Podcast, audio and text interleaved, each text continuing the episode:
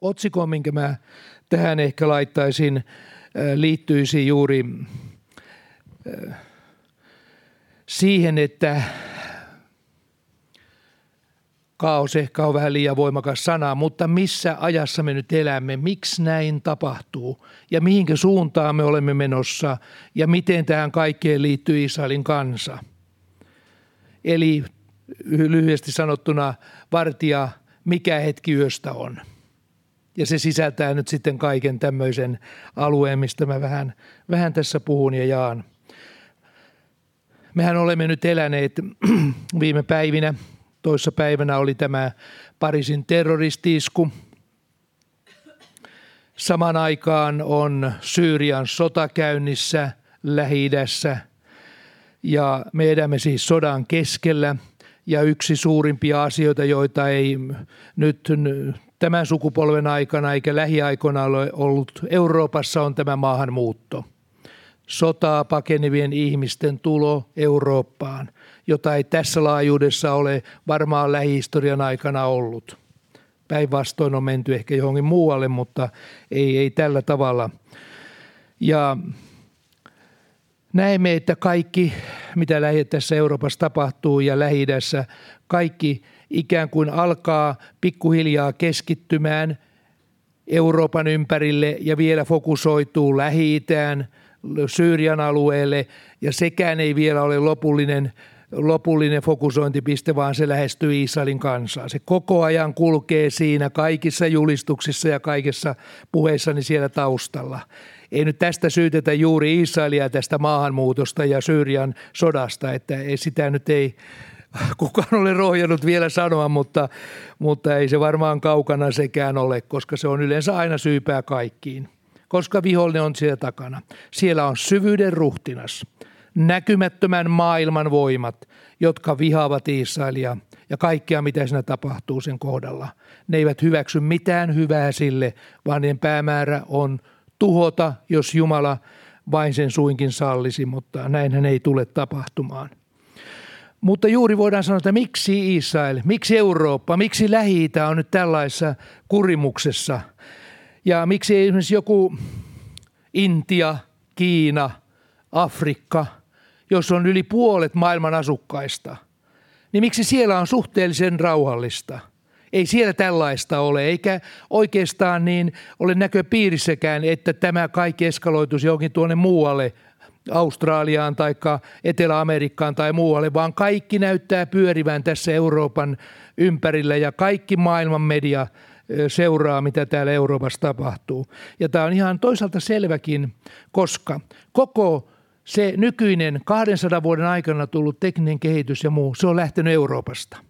Amerikka on sen saanut. Kaikki palkinnot, kaikki tekninen kehitys kaikilla eri alueilla, se on pääsääntöisesti, voi sanoa ei 100 prosenttia, mutta sanotaan 80 prosenttisesti, se on Eurooppa-pohjainen – Israel on 25 prosenttia kaikista palkinnoista Nobeleista tullut ja, ja sitten Eurooppa on saanut sen muuten, mutta se keksintöjen määrä on ollut erittäin suuri tällä Jaafetin alueella. Siis sen Jonovan pojan alueella, joka kansoitti juuri tämän Euroopan ja, ja siitä sitten tuonne itäänpäin.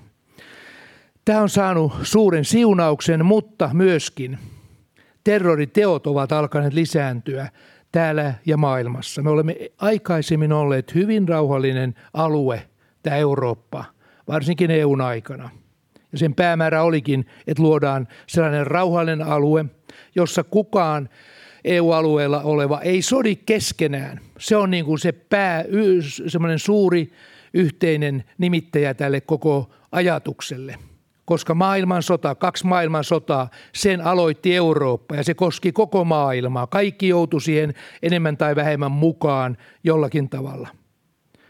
Ja tämän takia niin piti kehittää tällainen rauhallinen maanosa, jossa ei sodita. Mutta nyt tilanne alkaa muuttua ja tulee toisenlaiset uhkakuvat tänne ja me elämme nyt tätä aikaa.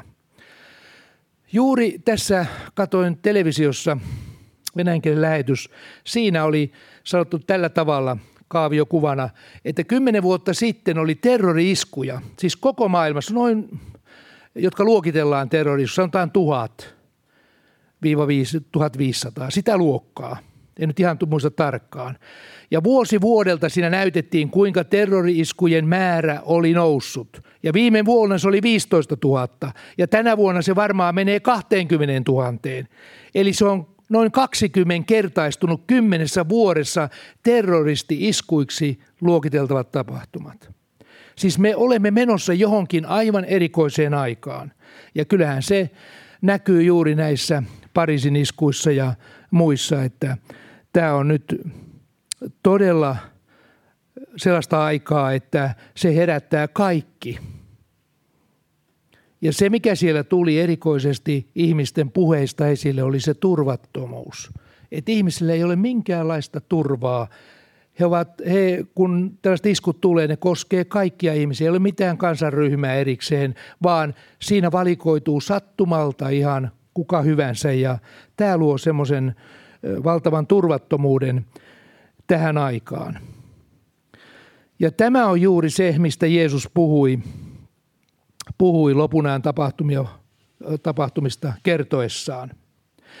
Ja tähän nyky, nyt tähän tapahtuneeseen terroriiskuun liittyen, niin kun kuuntelee maailman poliitikkojen lauseita, miten ne asiaan, asiaan suhtautuvat, niin siinä todella on, se on kunnioitettava piirre, että heillä on juuri tällainen sääli ja myötätunto näitä parisilaisia kohtaan ja niitä kohtaan, jotka siellä omaisensa menettivät. Ja se on hyvä asia, että seisotaan rinnalla ja, ja toiset sanovat, sanovat myötätuntoisia sanoja ja niin edelleen. Se on ihan oikein näille, jotka jäivät jälkeen. Mutta sitä minä ajattelin, että, että kyllä tuossa niin, kyllä se todella ohutta on – kun heille, heitä pitää lohduttaa sillä, mihinkä nämä ihmiset joutuivat. Ei yhdessäkään lausunnossa, mikä siellä sanottiin, valtiojohtajan suusta. Se oli juuri tätä tällaista syvää myötätuntoa ja ymmärtämistä, jota me tarvitaan, ja sitä tarvii omaiset nimenomaan. Mutta että mikä oli näiden toisten kohtalo, siitä ei sanaakaan kukaan maininnut. He eivät enää tarvitse lohdutusta eikä mitään. Ei he tarvitse, ei he elä niillä muistoilla, mitä he elävät täällä, muistelevat heitä, eikä he elä millään, mikä tässä ajassa nyt koskettaa heitä. He ovat siirtyneet jo pois sellaiseen aikaan ja tilaan, jossa ei tämä maailma enää millään tavalla ratkaise heidän elämistään.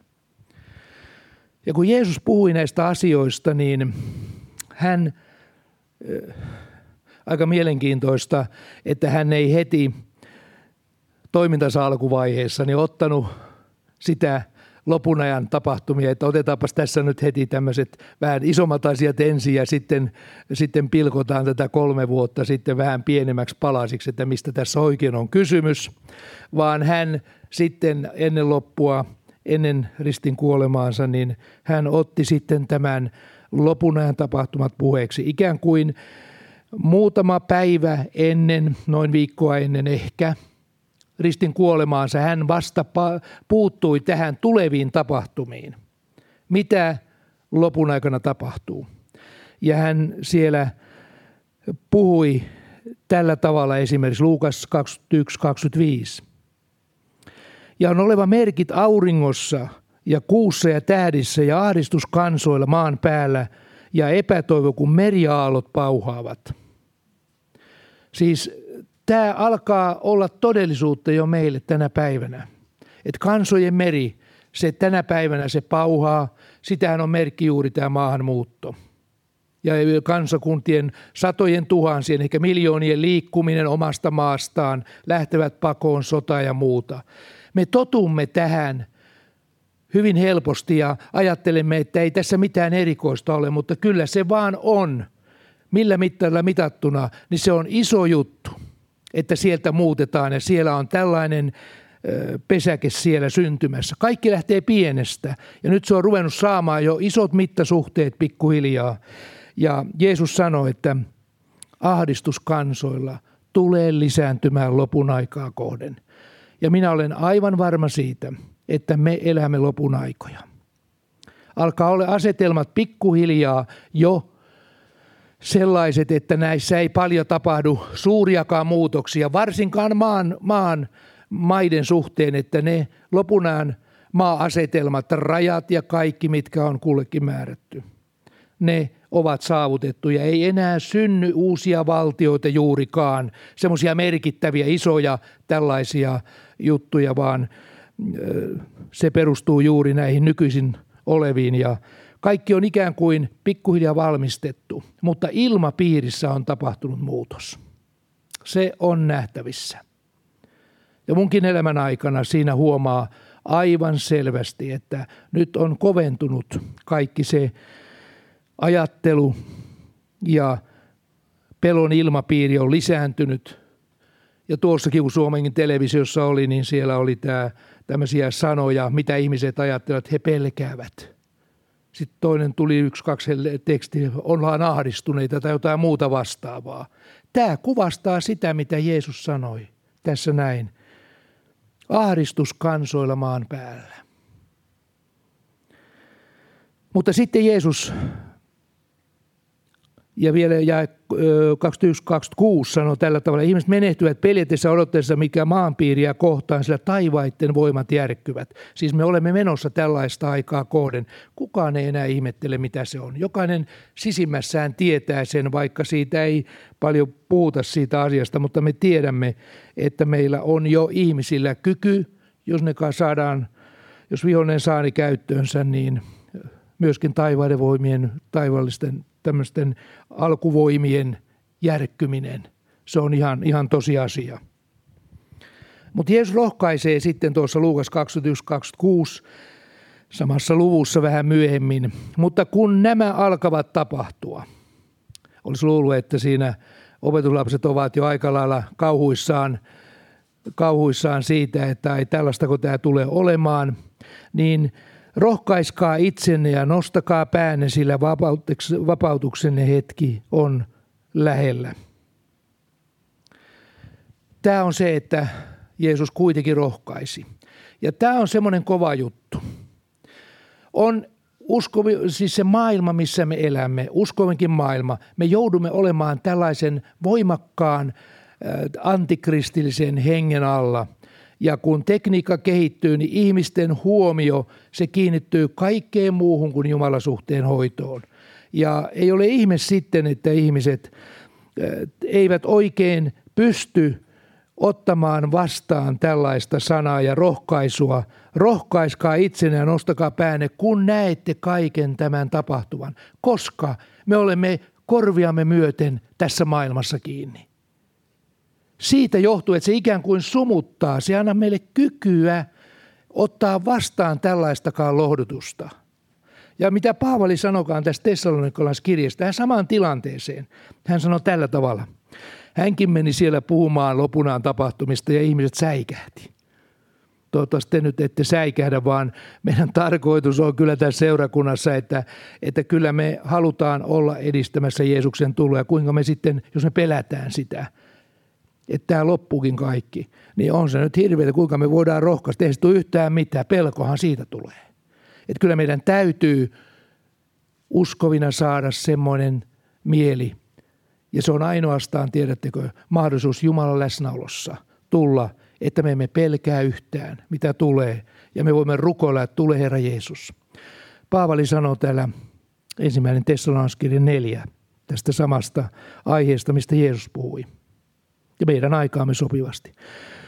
Mutta me emme tahdo pitää teitä vielä tietämättöminä siitä, kuinka pois nukkuneiden on, ette te murehtisi niin kuin muut, joilla ei ole toivoa. Siis ei, ei valtiojohtajat pystyneet luomaan mitään toivoa, että minne ne hävisi ne terroristiuhrit. Mihin ne kuoltua meni? Kukaan ei puutu sanallakaan siihen – kun heillä ei ole mitään antaa, heillä ei ole mitään vastausta siihen kysymykseen, kun he eivät usko Jumalaan, eivätkä usko tuon puoleiseen elämään ja niin edelleen. Miten he voi siitä lohduttaa? Mutta Paavali sanoo sitten, jatkaa tässä äh, vähän myöhemmin, sanoo, kertoo tästä näin, mitenkä Herra tulee alas taivaasta käskyhuudon, ylienkelin äänen Jumalan pasunan kuuluessa ja Kristuksessa kuolleet nousevat ylös ensin. Tämä oli lohduttava sana, että näin tulee tapahtumaan. Ja sitten hän sanoo kuolleista.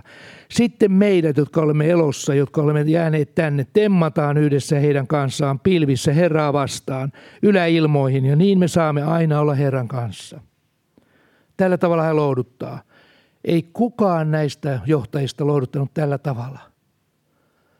Oli murheellista todeta, mihinkä maailma on mennyt.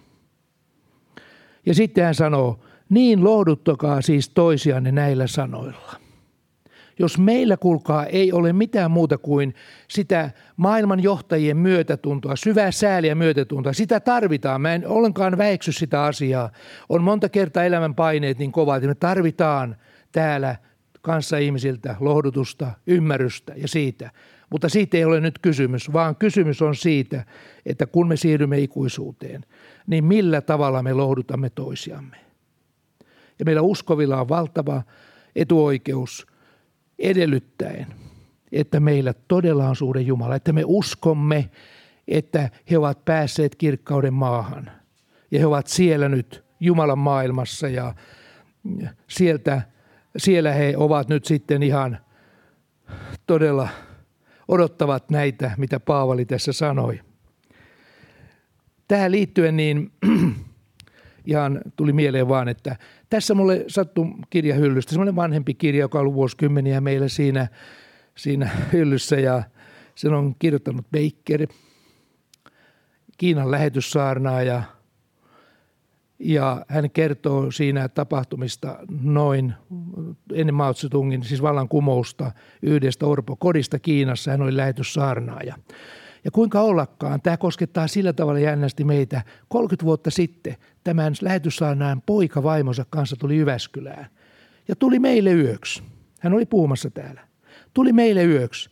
Ja jotenkin vaan tuli puheeksi siitä, että hei, että onko sä jotenkin, liityksä jotenkin tähän Peikkeriin, joka on kirjoittanut tämmöisen kirjan, joka on suomennettu. Tämmöinen kirja näkyjä tuon puoleisesta, taikka mikä se nyt oli, semmoinen väkevä herätys tuli semmoiseen noin sadan hengen oppilaskotiin siellä keskellä Kiinaa ikäpolvesta kahdeksan vuotta viiva 14. Orpolapsia, kaikki hyvin köyhiä sellaisia. Jumala antoi yksi, kaksi väkevän herätyksen. Se kirja sanoi, että olipa jännä juttu. Hän ei ole koskaan, hän on kuullut, että se on käännetty suomeksi mutta hän ei ole koskaan nähnyt sitä kirjaa. Mä näytin sen hänelle ja en tietysti antanut, koska ei niitä enää mistään saa sitä kirjaa. Ja tuota, hän oli hyvin iloissaan siitä. Hän luultavasti oli pikkupoikana, eli niitä aikoja siinä, että koska hän oli sen lähetysannan poika, niin hänkin oli siellä sitten varmaan niihin aikoihin. Ja ainakin kirjan perusteella hän tiesi, mitä se oli tapahtunut. Niin siinä mielessä tuli mieleen nyt tästä näin – kun me puhutaan lohdutuksesta ja muusta. Ja etsitään Jumalan läsnäoloa ja kirkkautta. Kun Jumala aivan yllättäen laski tuon orpokodin päälle oman kirkkauden, se kesti noin puoli vuotta. Ja kun mä oon nyt sitä lukenut taas, mä oon sen lukenut ja suurin piirtein päälinjoja muistanut, mutta nyt kun taas uudelleen luin tässä näin, niin kyllähän se mua rohkaisi tosi paljon – ja, ja äh, kun siinä oli tämmöinen kontakti vielä, niin että se ei ole mikään sellainen kuviteltu kirja, vaan tämä lähetysana kirjasi, miten nämä lapset ja nuoret kokivat siinä Jumalan pyhän hengen läsnäolon tulevan heidän keskelleen, kuinka he saivat olla ikään kuin semmoisessa Jumalan maailmassa – he olivat toisaalta, he olivat äh, sillä tavalla saattaa silmät kiinteä auki, mutta he näkivät taivaallisia näkyjä – he profetoivat asioista ja he kertoivat taivaasta näkyjä täysin yhtä pitävästi, kun olivat eri persoona käyneet siellä. Ne kertoivat, mitä he näkivät siellä, miten heitä enkelit kuljetti, minkälainen on se tuleva taivas, uusi Jerusalem muu. Se oli, se oli aivan uskomaton juttu. Ja se oli, se oli niin väkevä herätys tuo siinä kodissa, siinä koulukodissa, että, että niin se vaikutti ihan kaikkiin opettajia, kaikkiin muihin. Eniten nämä lapset niitä koki, ei niinkään nämä opettajat, lähetyssaarnaajat niin voimakkaasti. Ne tunsivat Jumalan läsnäolon siellä, mutta nämä oppilaat saivat nähdä Ihmiset ei osannut, nämä ei osannut kunnolla edes lukea eikä tienneet paljon mitään kristinopista. Niin kun ne kertoivat, mitä he näkivät, niin se oli niin yhtäpitävää raamatun kanssa kuin olla ja voi. Ja he kysyivät, melkein opettivat näitä lähetyssana, että minkälaista siellä on. Että onko se raamatus tämmöistä kerrottu ja onko siellä tämmöistä ja tämmöistä. Ja täytyy sanoa, että se oli oikein Jumalan antama väkevä herätys siinä. Ihmisiä tuli uskoon ja nuoret pojat, kymmenvuotiaat, ne saarnas sellaisessa profeetallisessa hengessä, että kansa kokoontui kuuntelemaan, että mitä ne oikein puhuu. Väkevästi kertovat Jumalan asioita siinä. Niin tämä vaan tuli mieleen tästä, kun, kun tällaisia asioita, kun me askaroimme ja kun me todella nostamme näillä lauluilla, mitä tässä oli ja muulla, nostamme sellaista Jumalan, sellaista hengellistä persoonaa ja nostamme katseemme taivaallisiin. Ei siitä, mistä mä saan nyt tämän elämisen ja kaiken muun touhuni tässä elämässä järjestyy ja on kaikista vaikeutta, on sitä, tätä ja tuota. Jos me olemme kiinni näissä kaikissa asioissa koko ajan, ei mikään masena sen enempää kuin niissä pyöriminen. Siis Jumala ei ole tarkoittanut meitä pyörimään näissä oman elämämme ja siinä lähipiirin ja kaikkien muiden kivuissa, vaan meidän Jumalan tarkoittaa, että me nousemme siitä yläpuolelle ja alamme elämään todellista elämää, sellaista ulospäin suuntautuvaa elämää. Se on Jumalan tarkoitus. Ja sitä me ollaan rukoiltu, että Jumala ilmestyy väkevästi. Ja siinä kyllä sitten vihollisen valta ja demonit ja muut, niin ne sai kyllä tosi kyytiä sen jälkeen, kun ne oli niin voimakkaassa Jumalan puuttelussa, näkivät ja käskivät ulos ja ihmiset vapautu siinä ja, ja kun se oli autenttista kerrontaa lähetys Saarnailta, hän kirjas kaikki, mitä ne kertoo, niin se oli siinä mielessä ihan, ihan semmoinen rohkaiseva mulle ainakin nähdä, että Jumala yllättäen teki tällaisen, tällaisen väkevän henkensä läsnäolon sinne lasten kotiin. Mutta jos mennään taas tähän nyt, missä me nyt elämme tässä ajassa ja siitä, mitä me koko ajan televisiosta ja muualta kuulemme ja niin edelleen, niin meidän täytyy ymmärtää se, että, että kun siinä kansojen johtajat – suomalaisia myöten. Ne koko ajan sanovat sitä, että pitäisi saada terroristit kurin ja kun me saamme nyt tämän ISISin aisoihin ja kun me saamme sen ikään kuin nujerettua ja rajattua tietylle alueelle ja saamme sinne jonkunlaisen sovinnon, niin sitten tämä rupeaa niin kuin rauhoittaa muuta. Tiedättekö, mä sanon, että se on eihän sitä nyt heille voi sanoa, mutta ei kukaan näistä näköjään tajua sitä, että tässähän on kysymys lopun ajan vihollisen vallat ja voivat. Se on syvyyden enkeliruhtinaat, jotka ovat nostaneet tämän terroristipesäkkeen sinne, ja sitä ei koskaan tulla saamaan kuriin, siis näillä nykyisillä menetelmillä. Se tulee ja menee eteenpäin, ja me joudun, maailma joutuu elämään sen kanssa. Minkä takia? Koska – näkymätön maailma, niin kuin tuossa Pirjo juuri sanoi, kertoi Elisasta, että meitä ympäröi näkymätön maailma, niin hyvä maailma kuin paha maailma. Näistäkään ei saisi kauheasti puhua uskoville, mutta me nyt puhun kuitenkin, koska ne on todellisuutta. Todellisuutta, niin meitä ympäröi tällainen maailma. Ja me, meidät on laitettu tällaisen tällaisen taistelukentän alueelle, niin kuin vaan siinä taistelu maailmankaikkeuden herruudessa siinä puhunut näistä alueista, niin alun pitäen kun Jumala loi ihmisen, ei hän luonut meitä syntisiksi ja tällä tavalla, että meillä olisi kaiken maailman ongelmia, vaan meistä luotiin Jumalan kuva ja kaltainen, siis kaikelta sisältä maailmaltaakin ja ajattelultaan samantyyppinen kuin Jumala – ei miten Jumala olisi luonut sellaista pahuutta meidän sisimpään ja muuta, ei. Vaan se tuli sitten, kun Aadam ja Eva sitten vihollisen houkutuksesta lankesivat. Se tuli vasta sen jälkeen, mutta alun perin ei ollut näin. Ja Jumala haluaa, että meidät johdetaan takaisin siihen samaan tilaan. Meissä tulee jotakin Jumalan kirkkautta sisimpään ja me uudesti syntymisessä sen saamme ja sen jälkeen niin me ymmärrämme näitä asioita sitten Jumalan kannalta. Mutta joka tapauksessa niin Jumala loi meidät tällaisen näkymättömän maailman alaisuuteen, jossa me joudumme joka päivä Mekin taistelemme. Mäkin joudun tänäänkin kulkaamaan kuule väkeviä rukouksia rukoillut. Käynyt taistelua tietyistä asioista. Huutanut niin, että varmaan äänikin tuntuu vähän käheltä. Kun oli sattu olemaan semmoinen kotihiljainen just sillä hetkellä, niin sai oikein huutaa vapaasti. Kerta kaikkiaan. Meillä on taistelu näkymättömässä maailmassa olevia vihollisen valtoja vastaan. Ja kun me näemme, mitä se tekee seurakunnan keskellä ja ihmisten elämässä, niin se on kerta kaikkiaan, joskus oikein raivostuu siitä, että kerta kaikkiaan Jumala. Tämä ei voi olla mahdollista, etteikö sinun voimasi ole suurempi kuin vihollisen voima tänä aikana. Ja se ei auta niin, että toivoisin, että vihollinen väistä pikkasen, että saadaan tässä näin että sutiakku katuharjalla siinä vähän. Ei se semmoisiin, ei se ollenkaan äh, tokenen niistä.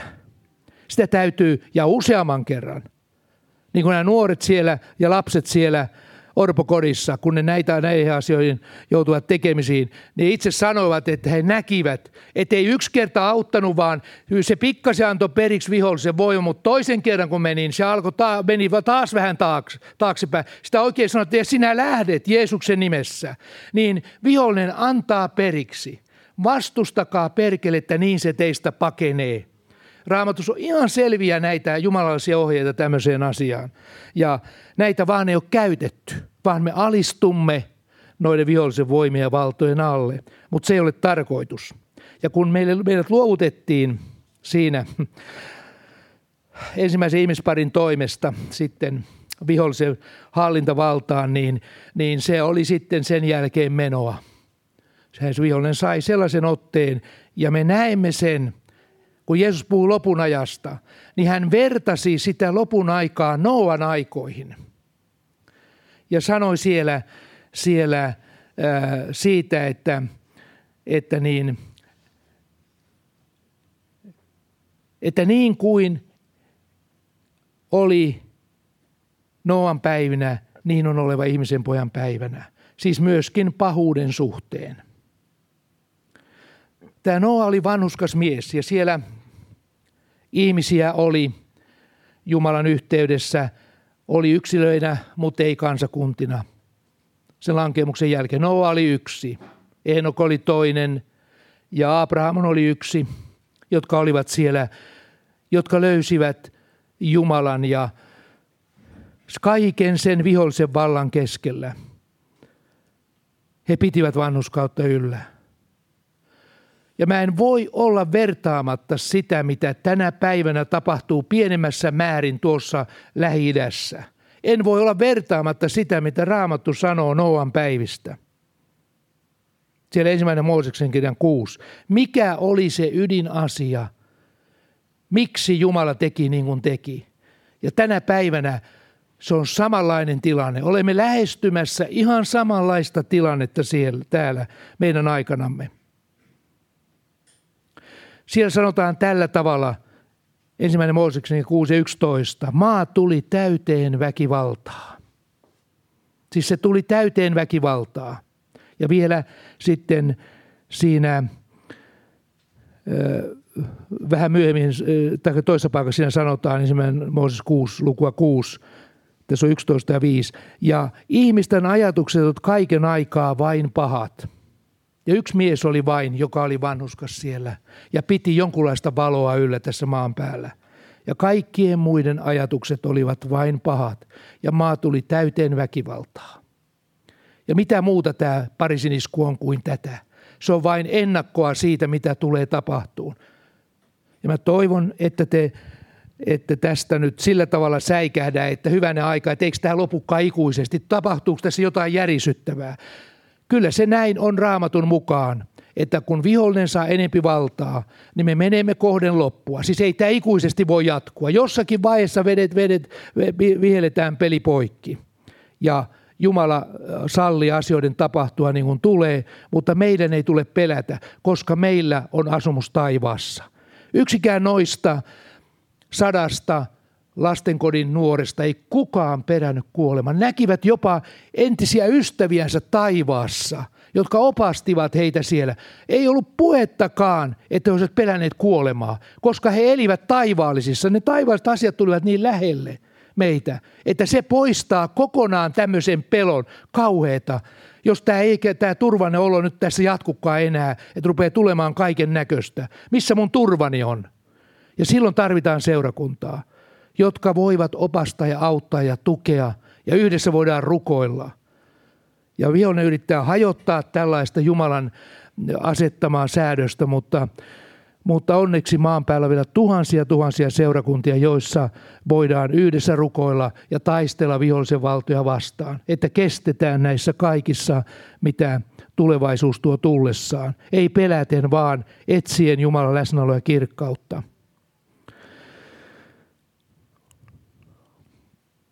No sitten mennään eteenpäin siinä, siinä ja mikä oli sitten esimerkiksi Jeesuksen kohdalla se, että minkä takia Jeesus ei voinut tulla vaan sillä tavalla, että maan päällä oli Abrahamia Noia ja siellä täällä muutamia pappeja ja uskovia siellä toisia täällä ja vain, vain satoja ehkä tuhansia tällaisia yksilöitä. Miksi Jeesus ei voinut tulla? On aivan selvää, että Jumala joutui valmistamaan yhden kansan sitä varten, että, että se voisi pitää yllä – tietoa Jumalasta ja voisi ottaa vastaan Jeesuksen. Ja näin tapahtui. Mutta se oli pitkä prosessi. Se ei ollut mikään tästä vaan napsautus, vaan se oli Jumalan suunnitelma koko ajan viedä Israelin kansaa eteenpäin. Vaikka se oli joskus vaikeaa, mutta kuitenkin Jumalan kirkkaus ja läsnäolo oli siellä ja se oli, se oli aivan ihmeellistä. Mutta niin kuin tulevia asioita, niin kuin Jeesuksen toista tulemista, niin piti jo Jeesuksen ensimmäistäkin tulemista maan päälle valmistaa. Että jos ei kukaan puhu toisesta tulemuksesta, niin se on kuulkaa aikamoinen yllätys monille. Että mikä tämä tämmöinen juttu on. Miksi ei kukaan kertonut minulle? Miksi ei ole millään tavalla selitetty, että tämmöinenkin tulee tapahtumaan. Että mä olisin voinut edes valmistautua jollakin tavalla. Ja eletään ihan niin kuin tämä maailma elää, elää tässä maailmassa täysillä ja niin kuin tuleekin työtä tehdä ja muuta, mutta meidän sydämemme täytyy olla yhteydessä Jumalaan. Se on meidän tarkoitus. Eikä niin, että tämän maailman huolet ja murheet täyttää meidät.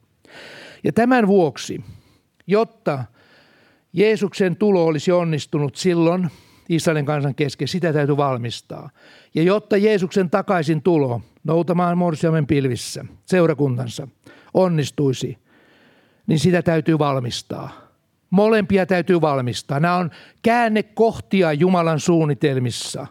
Jeesuksen ilmestyminen ihmiskunnan keskelle ensin pelastajana sinne ja sitten ottaa seurakuntansa ylös. Ne eivät ole mitään pikkuasioita, vaan ne ovat valmistettavia asioita. Niistä täytyy puhua. Seurakunta täytyy valmistaa, että se olisi valmis ja valvova seurakunta. Ja se on meidän tehtävä. Mä oon ominut ja sanonut sen monta kertaa – sen Matteuksen evankelin luvun 25 sanan hyvästä ja huonosta palvelijasta ja hyvästä erikoisesti olen pyrkinyt sen ja tämäkin saana koskettaa nyt sitä hyvää palvelijaa, että joka antaa palvelusväelle ruokaa ajallansa. Mitä hyötyä on sitten puhua näistä kaikista iskuista, kun kaikki on jo tapahtunut. Jeesus on tullut ja muuta, se on jo myöhäistä. Ennen sitä täytyy avata silmiä näkemään, että missä ajassa me elämme ja sitten antaa toivoa ja lohdutusta ja olla yhdessä rukoilemassa rintamassa, että Jumala, minä haluan olla kerran perillä sinun luonasi. Anna mulle armo, että mä voin valvoa tilaani, sydäntäni, ajatustani, koko elämääni. Se on meidän tarkoitus. Siis molempia täytyy valmistaa. Ja jos Jeesus olisi tullut ilman Johannes Kastajan valmistamista silloin maan päälle ja, ja Jerusalemia muualle, niin kyllä olisi ollut aika epätoivoinen työ saada juutalaisia kääntymään. Kyllä me nyt tunnetaan sen verran juutalaisia, ollaan niiden kanssa ollut tekemissä, että kuulkaa, ei niitä tosta vaan käännytetä. Kyllä siinä täytyy olla, ennen kuin juutalainen, ortodoksi juutalainen kääntyy, kuulkaa, siinä täytyy olla Jumalan voima – sitä täytyy valmistaa. Niitä täytyy tuntea, että Jumala on siinä mukana. Ja Johannes Kastajalle annettiin sellainen armo valmistaa Jeesukselle tietä, että vaikka hän yhtään ihmettä tehnyt, niin hänessä oli sellainen jumalainen profeetallinen henki, että ne luulivat, että hän on Messias. Hän sanoi, että ei hän mikään Messias ole. Ja papit tuli Jerusalemista. Koko Juudea tuli siihen. Siellä varmaan miljoonat kävi siellä katsomassa. Sillä oli paljon ihmisiä silloin Israelissa, sillä alueella. Ne tulivat sinne Johanneksen luo ja heidät kastettiin, kun he tunnustivat syntinsä ja niin edelleen.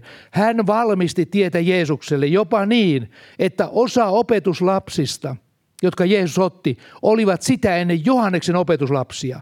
Mikä valmis maaperä Jeesukselle, kun olivat samoja kuulleet jo Johannekselta Jeesuksesta, että mikä hän, mikä hän on ja että hän on Messias ja sillä tavalla. Niin Andreas muun muassa oli yksi sellainen, joka raamatus sanotaan, ja siinä oli muitakin. Hän oli heti valmis ottaa vastaan Jeesuksen sanan. Ei tarinut vääntää, mikä on teologisesti oikein tai väärin, vaan hän otti suoraan vastaan. Sama on meidän kohdalla, kun me puhumme Jeesuksen tulosta. Sitä täytyy valmistaa. Ja seurakunta on kutsuttukin siihen, että me tosiaan valmistamme tuota Jeesuksen tuloa kaikella tavalla, ja siihen mekin ollaan pyritty tässä seurakunnassa. Me emme ole halunneet luoda teille viihdettä. Tänä päivänä, kun katsoo tuolta hengellistä maailmaakin, niin siellä monta kertaa näkee, että seurakuntien ainoa päämäärä on viihteen luominen uskoville. Yksikin seurakunta sanoi siinä, joku sanoi siellä, että mikä seurakunnan tarkoitus on, kun kysyttiin siltä, niin sanoi, että, että meillä on hauskaa. Kyllä mä ajattelin, että voi hyvä Jumala, jos seurakunnan tarkoitus on, että me pidämme hauskaa täällä, kuulkaa silloin se on jo unohtanut kokonaan tehtävänsä. Mutta näin se vaan on. Ja ellei me puhu, ellei me puhu siitä Jumalan läsnäolon ja kirkkauden tarpeesta, mikä on, ja tulevista tapahtumista, mitä on, että me valmistaudumme siihen, niin siihen me ajaudumme kohta. Me vain pidämme viihdettä. Viihdytämme toisiamme kaikilla mahdollisilla konsteilla, mutta ei ollenkaan puhuta sellaista todellisista asioista, taivasten valtakunnan asioista. Ja sen takia niin myöskin meitä uskovia seulotaan. Tämäkin on semmoinen asia, että, että niin, siitäkään ei saisi oikeastaan paljon puhua, mutta puhunpahan nyt kuitenkin taas. Tässä on paljon semmoista, josta ei saisi puhua, mutta puhunpahan vaan. Ja toivon, että te, se menisi otolliseen maaperään, nimittäin seulonta. Raamattu käyttää sanaa seulonta Pietarin kohdalla ja opetuslasten kohdalla, että niitä seulottiin. Siellä sanotaan tällä tavalla – oli kysymys ihan loppuhetkistä Jeesuksen elämässä. Hän oli menossa ristille ja hän siellä ehtoollisella ollessaan siellä paljasti asioita. Ja opetuslapset lupasivat, että he eivät koskaan Jeesusta jätä. He jopa henkensä antavat hänen edestään – olivat niin auvoisessa tilassa, siinä euforisessa tilassa, että, että kaikki on, ja tälle Jeesukselle vaikka mikä mahdollisuus, vaikka kuka tekisi mitään, niin hän aina, aina pyh, tekee aina jonkun ihmeen ja aina vaan pelastuu siitä jollakin tavalla ja sillä Mutta he eivät voineet kuvitellakaan, että tässä on kysymys pimeyden valloista, Jumalan suunnitelmista tarkasti. He eivät ymmärtäneet sitä. Ja Jeesus palautti heidät niin kuin todellisuuteen ja sanoi tällä tavalla Pietarille – Simon, Luukas 22.31. Simon, Simon, katso. Saatana on tavoitellut teitä valtaansa, seuloakseen teitä niin kuin nisuja. Mutta minä olen rukoillut sinun puolestasi, ettei sinun uskosi raukeaisi tyhjään. Ja kun sinä kerran palajat, niin vahvista veliäsi. Tässä oli kova sana Pietarille. Ja hänkin rohkeasti vaan sanoi, että hän ei koskaan sinua kiellä, mutta niin kävi, että hän kielsi sen. Ja tämä oli Jumalan suunnitelma, että kaikki, joka ikinen, mä sanon, että jokainen teistä joutuu seulottavaksi. Älkää luulko, että Jumalalla on oikeus teidät varjella niin, että kukaan koskaan vihollisen valta ei saa koskea teidän elämänne. Ei, ei sellaista lupaa. Itse asiassa Jumala toimii väärin, jos hän tekee sen, että hän niin varjelee, että vihollinen ei saa millään tavalla koskea. Jopi oli yksi sellainen ja vihollinen pyöri siinä kuin kissa kuumaa puuroa, että miten mä pääsen tuohon Jopiin käsis, kun Jumala kaikilla tavalla on siunannut sitä ja se ei millään tavalla ota onkeensa, kun mä koitan jotakin vähän sille sanoa kaikkea muuta. Niin vaati Jumalalta, että otapas kätes pois, anna mun vähän seuloa sitä, katsotaan vieläkö hän sinua rakastaa. Jumala sanoi, okei, tehdään näin, katsotaan mitä hänessä on. Ja saat tehdä sen, mutta säästää hänen henkensä. Siihen et saa koskea mutta kaikkeen muuhun saat. Ja siinä sitten käytiin Jopin kohdalla omat taistelut. Mutta Pietari, Uuden liiton edustaja, juutalainen, joutui seulottavaksi ja 12 muuta, 12 opetuslasta, kaikki joutuivat seulottaviksi. Jumala salli, että he, heidän täytyi käydä läpi tämä testi. Ei heistä muuten olisi ollut Jumalan evankeliumin eteenpäin vieksi, jos heitä olisi testattu nähtiin se, että miten he arvostavat tätä elämää. Ja kun tuli se paikka, että ihminen omassa voimassaan joutui tällaiseen tilanteeseen, että se tajusivat sen, että juutalaiset voivat tehdä mitä hyvänsä toisilleen, kun on kysymys uskonnon loukkaamisesta ja uskonnollisesta eh, eri, eh, semmoista harhaopista ja, ja kaikesta muusta, niin ne voi tehdä vaikka mitä. Ja niin kuin tekivät sitten – se oli Mooseksen laissa kirjoitettu juuri harhaoppisista ja kaikesta. Ja sellaiseksi Jeesus luokiteltiin. Mutta he uskoivat näin, että hän on Messias ja voi tehdä mitä hyvänsä. Seulua piti. Ja se ei ollut sitä vaan, että okei, okay, mulle annetaan tämmöisiä kiusauksia ja mä sitten, no niin, oppos, tuli vähän kupru tähän näin, mutta mä, ei tässä mitään mennä eteenpäin. Ei se näin ollut, vaan siinä piti Pietarin käydä syvä laakso ihmisenä kokea, mitä on, kun joutuu vihollisen seulottavaksi. Että siitä hävisi semmoinen ylpeys, koska ei juuri ennen kysyvät, kuka meistä on suurin. Se oli suurin kyseenä ehtoollisella. Kuka meistä johtaa sitten tätä Israelin tulevaa valtakuntaa? Kuka täällä on mikin ministeri? Sitä he väittelivät. Ja sitten Jeesus sanoi, nyt teitä seulotaan. Ja kävi ilmi, että kukaan ei ollut valmis antamaan henkeensä Jeesuksen edestä. Ei yksikään siinä tilanteessa – se oli seulontaa. Ja heidät piti laittaa sille paikalle, että he näkevät, että Jumala, niin kuin Pietarin kohdalla, että hän tajusi, että jos ei Jumala anna armoaan, jos hänen mielensä muutu, jos hän on ylpeä tällä tavalla, hän ei tule kestämään. Ja sanotaan, että hän itki katkerasti. Hän meni pois, hän tajusi, mikä profetanen sana toteutui hänen kohdallaan ennen kuin kukko kolmasti, kukko laulaa siinä kolmasti minut kiellät. Ja se toteutui. Ja hän muisti sen sanan ja itki katkerasti. Mä uskon, että siellä yön pimeydessä, kun Pietari tätä asiaa käsitteli, niin hän siellä tajusi sen, että, että hänessä itsessään ei ole voimaa. Hänet täytyy seuloa, jotta hän voisi olla sitten johtajana. Mutta Jeesus sanoikin siinä sitten, että kun sinä palajat, niin vahvista veljäsi että kyllä sinä palaat, mutta sun ajatusmaailmasi täytyy muuttua.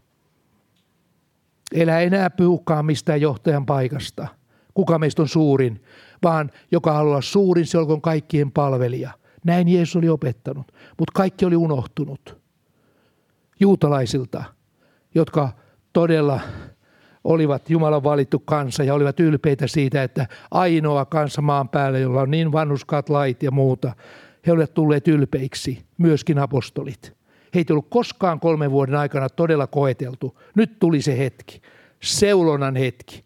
Ja mä sanoisin näin, että kyllä sitä on itse kutakin seulottu. Ja se on Jumalan armoa. Ja me emme olisi sitä, mitä me ollaan, ellei me olisi selvinneet niistä seuloista. Jumala ei anna ylivoimiemme tulevia kiusauksia. Hän antaa niistä pääsyn mutta se edellyttää, että me totisella sydämellä käännetään Jumalan puoleen sanotaan, Jumala, mä pyydän anteeksi, mitä mä oon tehnyt.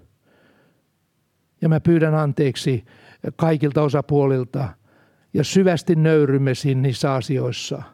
Ja lähdemme ikään kuin uudella tavalla liikkeelle. Ja silloin sanotaan, että Jumala on ylpeitä vastaan. 12 apostolia vastaan, jotka halusivat olla suuria. Hän oli niitä vastaan – piti laittaa seulonnan, seulontaan, mutta sitten, mutta nöyrille hän antaa armon. Sen jälkeen ne kaikki palasivat, se yhtä lukuun ottamatta, palasivat jälleen Jeesuksen luokse. ja tulivat ja olivat valmiita antamaan henkensä hänen edestään. Ja niin antoivatkin yhtä lukuun ottamatta. Kaikki antoivat henkensä. Että heille, heille tuli taivaan asiat niin todellisiksi. Ja sitä mä oon rukoillut myöskin, että Jumalan läsnäolo tulee niin, että nämä asiat tulee niin todelliseksi, että kukaan ei pakene liian kauaksi Jumalan luota, jotta ei olisi enää mahdollisuutta palata takaisin. Että on menty ikään kuin semmoisen rajan yli, josta on vaikea, ja mitä kauemmaksi mennään, sitä vaikeampi meidän on palata sieltä takaisin. Jumala on armollinen ja säälivä, niin kuin kuulimme tuosta juuri Heinin puhuvan, ja se on ihan oikein. Mutta ihmismieli on monta kertaa niin, että sen on vaikea palata sieltä takaisin, vaikka Jumala kuinka kutsuisi. Koska se ei ole yksistään Jumalan kutsusta armosta kiinni ja säälistä, vaan se on myöskin meidän ajatusmaailmastamme kiinni.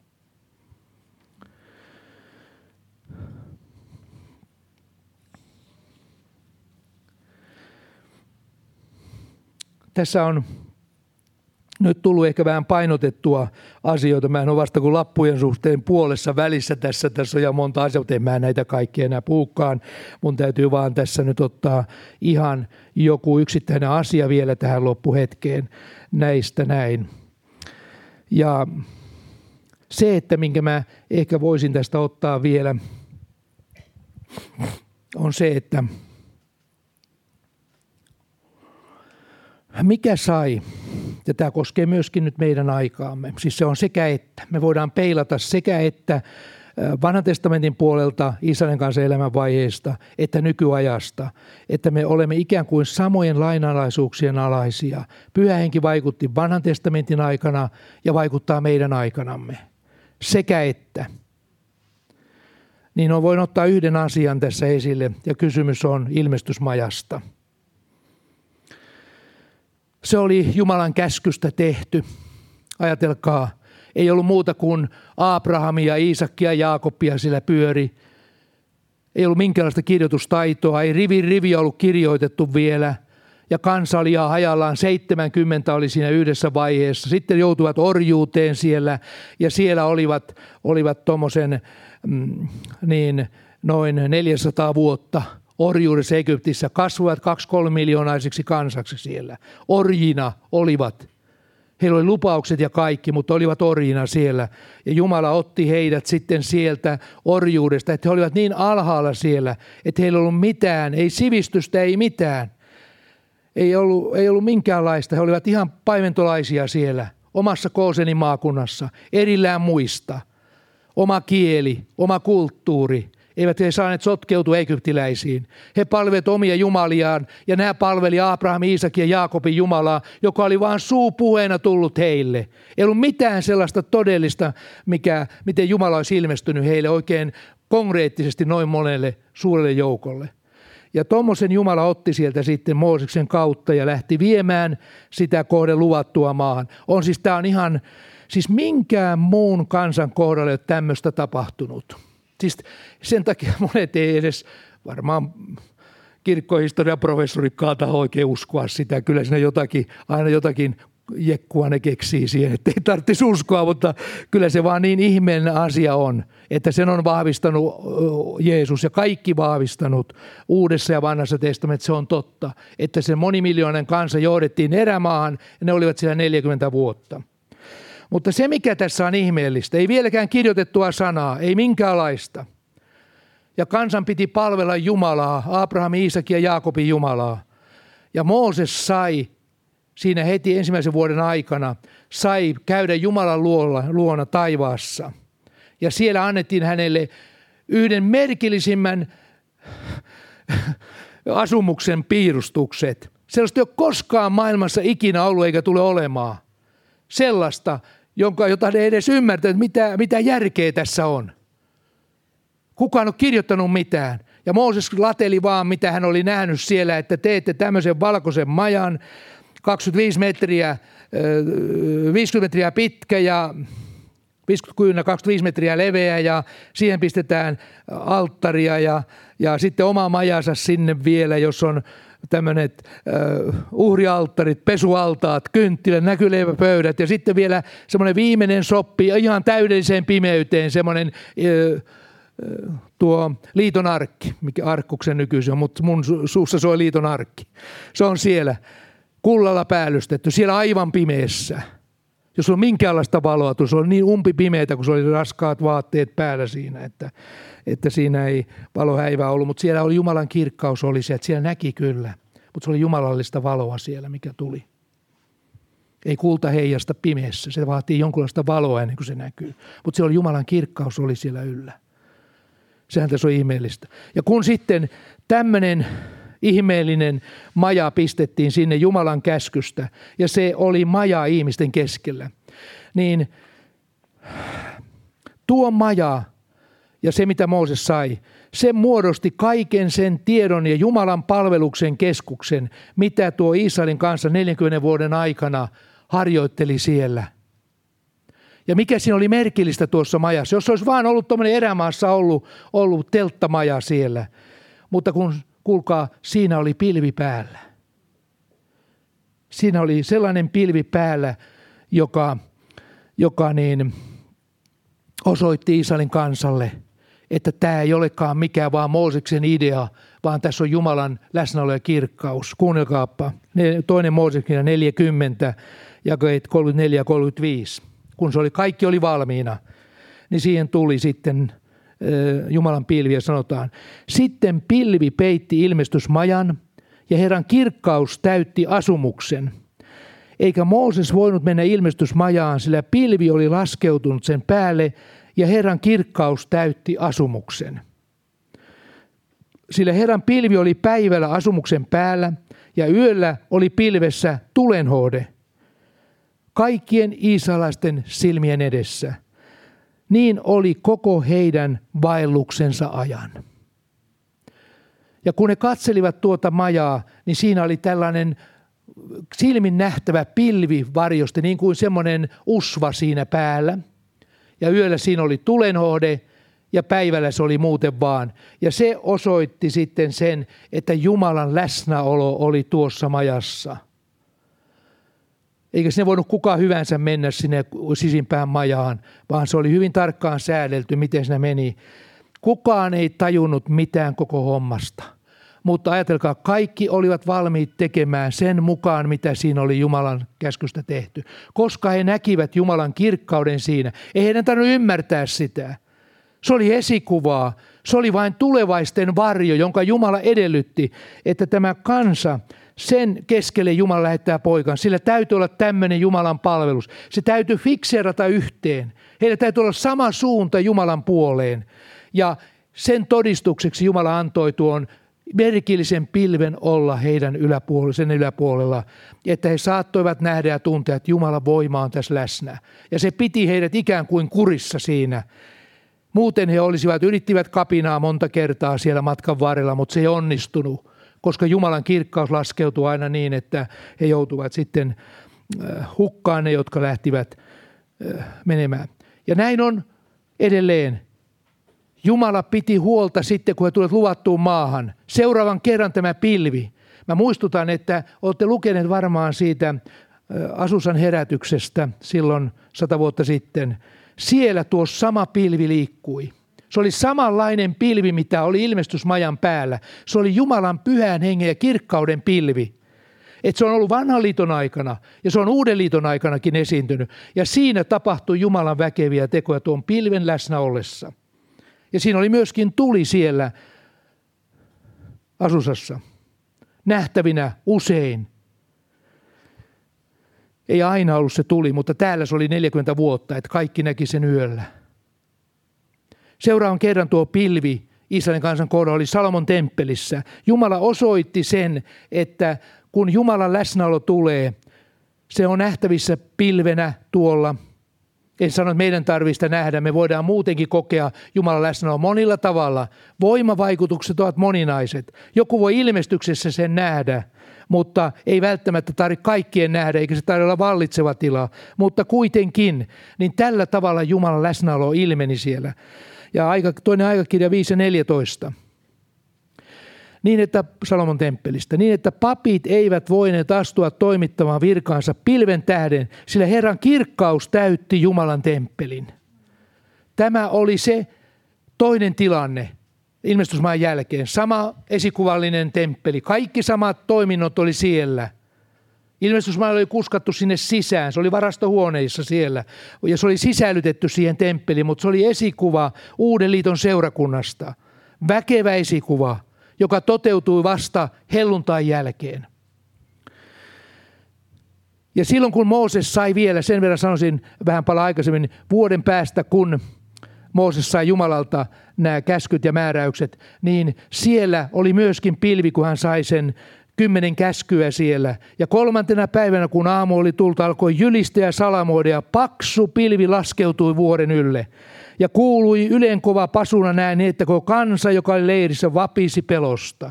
Jumalan pilvi, läsnäolon pilvi laskeutui vuorelle. Ei kukaan uskaltanut mennä sinne.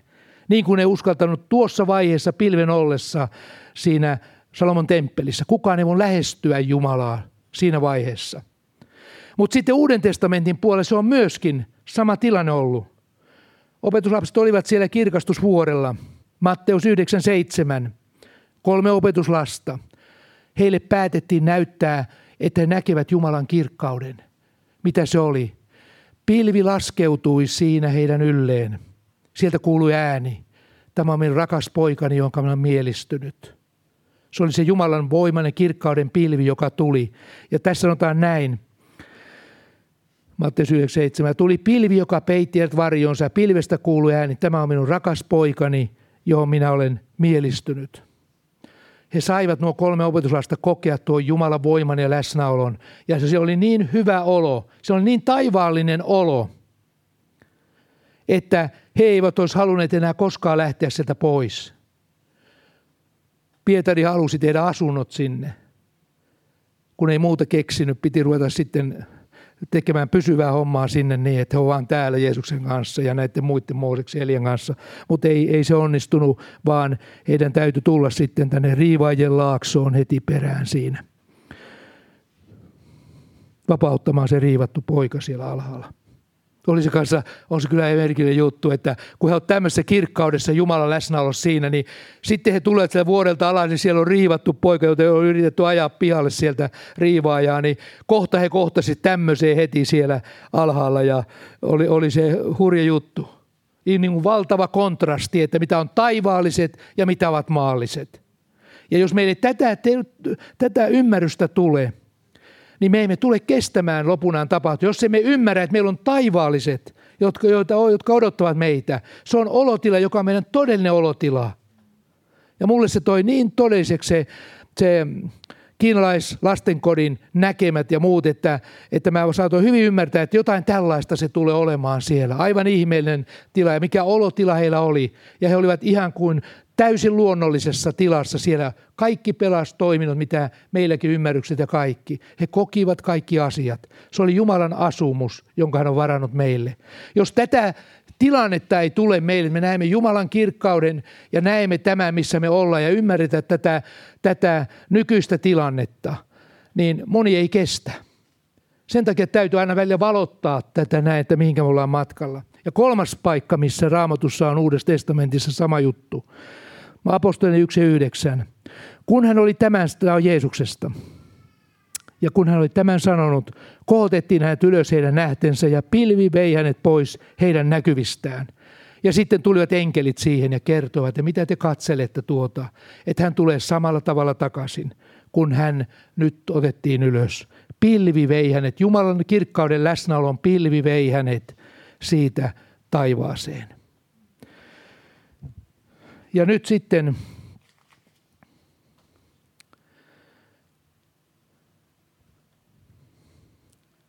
se, mikä meidän tehtävä on nyt tässä lopunään seurakuntana, meillä tulee olla selkeä tehtävä. Meillä tulee olla selkeä ääni. Tiedätkö, jos me vain ilmoitamme, että meillä on seurakunta, jossa on hauskaa. Me yritetään järjestää kaikille hauskaa. Kuulkaa, mitä taivas sanoo, kyllä te olette nyt kerta kaikkiaan, niin te olette ihan, ihan kyllä mennyt vikaraiteelle, että ei, tässä ole kyllä hauskanpidosta kysymys. Kyllä Jumalan kanssa voi iloita ja voidaan iloita ja riemuita ja sillä tavalla. Ei se, ei se ole, mutta se on ihan eri asia, kun me järjestetään hauskaa ihmisille, maailman ihmisille ja itsellemme. Siinähän täytyy olla räppäät, räpätä ja huumoria ja vitsiä vääntää ja kaikkea nauretaan – mitä niin kuin, vaan sielusta, sielun syvyyksistä voidaan nauraa, nauraa, mutta ei se ole tarkoitus. Jos Jeesus olisi tällaisia puhunut, niin kyllä täytyy sanoa, että kyllä tuskin mäkään olisin tällaista oppia seurannut, että tämä olisi ihan jotakin ihan outoa. Ei se näin voi olla, vaan Jumala haluaa taivaaseen porukkaa. Sieltä lähti iso lovi, tuli Uuden Jerusalemin ja taivaan asukkaisiin. Lucifer porukoinen lähti pois. Ja nyt sinne kerätään uutta, vielä suurempaa joukkoa, joka täyttää sen aukon ja on vielä monen kertaan testattu ja seulottu. Ei nouse kukaan kapinaan siitä porukasta, vaikka on täysi järki päällä. Ei ole juusto öyletty. Kukaan ei nouse, ainakaan minä. Mä oon sanonut Jumalalle monta kertaa. Voit olla varma siitä, että kun mä kerran on taivas, mä en ikinä nouse kapinaan sua vastaan vaikka kaikki muut nousis, niin mä en nouse. Mä oon ottanut sen päätöksen tehnyt, enkä halua täälläkään ajassa olla kapinassa, enkä suosia sellaista asiaa, vaan koska se on syvyydestä lähtöisin. Ja sen takia taivas repeytyy ja ollaan tämmöisessä revohkassa, missä nyt ollaan. Sen takia, että tuli kapina mieli. Mutta mikä meidän tehtävä on? Nostaa päämme, sillä meidän vapautuksemme hetki on lähellä. Se, mitä Jeesus sanoi seurata aikain merkkejä, seurata kirjoituksia, mutta myöskin profeetallista ilmoitusta.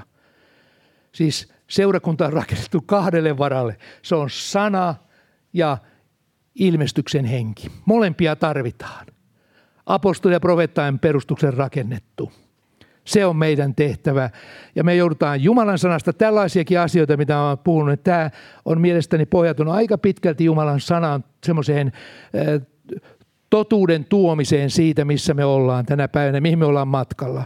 Mutta tähän täytyy liittyä myöskin samalla seurakuntaan profeetallinen ilmestyksen henki. Nämä kaksi jalkaa kun on yhdessä, niin siitä tulee hyvä. Silloin ollaan niin kuin, niin kuin oikeaan suuntaan menossa. Ja meidän tulee olla ääni tälle maailmalle, herätyksen ääni. Se on meidän tehtävä. Voice of Revival. Meidän tulee olla sellainen ääni tälle maailmalle, että hei, herätkää. Jeesus on tulossa, niin kuin Johannes Kastaja. Minä olen huutavan ääni erämaassa. Voisimme laittaa seurakunnan nimeksi huutavan ääni Jyväskylässä. TMH. Ja sitten VHT. Valmistakaa Herralle tie. Tämmöisiä lyhenteitä voisi käyttää hyvinkin siinä, mutta se on meidän seurakunnan identiteetti, että meidän tulee olla Jumalan ääni tässä pimeässä maailmassa – ja sitä me haluamme, haluamme olla. Ja, ja me haluamme myöskin ymmärtää sen, että tässä on kysymys taistelusta koko ajan, eikä kenenkään tarvitse pelästyä sitä, että jos joutuu seulottavaksi. Siinä vaan meidän motivaatiotasoa ja ajatusmaailmaa. Siinä ikään kuin reivataan kuntoon, testataan, näytetään mitä me ollaan ja että me Jumalan armosta voidaan mennä eteenpäin ihan uudessa uskossa, uudessa voimassa – se tekee kyllä hyvää, kun joskus saa todeta, että Jumala, mä pyydän anteeksi kaikkia sitä, mitä on tehnyt itseltä ja toisilta. Se vie nöyrän paikalle, kun ei enää ole semmoinen ylpeä henki, että minä ja minun ministeri ja minun, missä se on se mun tehtäväni ja kauheeta. Nyt te äkkiä lanketit esiin ja testit kyllä pystyy ja mikä se on ja missä se on ja sillä tavalla, kuulkaa, silloin kun Jumala on kutsunut jonkun, se tulee ilmi ilman lanketteja. Se tulee ilmi ilman ja ne lanketit vaan vahvistaa korkeintaan, mutta ne ei ole se pohja. Vaan kun Jumala voitelee teidät jonkun, kyllä me nähdään, kuulkaa, kun siellä olette voitelussa. Kyllä me nähdään se, että kuka on Jumala voitelussa ja annetaan heti tilaa siinä. Ei ole mitään estettä sille. Me emme halua olla Jumalan esteenä. Kuka hyvänsä on sellainen, niin saa toimia ja saa tilaa ja saa tuoda Jumalan totuuksia esiin. Se on meidän päämäärämme ja olla niin kuin tämmöinen Johannes Kastajamainen ääni tässä maailmassa. Amen. Ja nyt sitten tämä on nyt semmoinen asia, että tämä on sen verran järeitä tekstiä, että mä en tiedä, miten tässä pitäisi mennä nyt sitten, että Anne saa nyt päättää, miten tästä onnellisesti päästään loppuun, että ihmiset pääsee, pääsee tässä ja tolpi.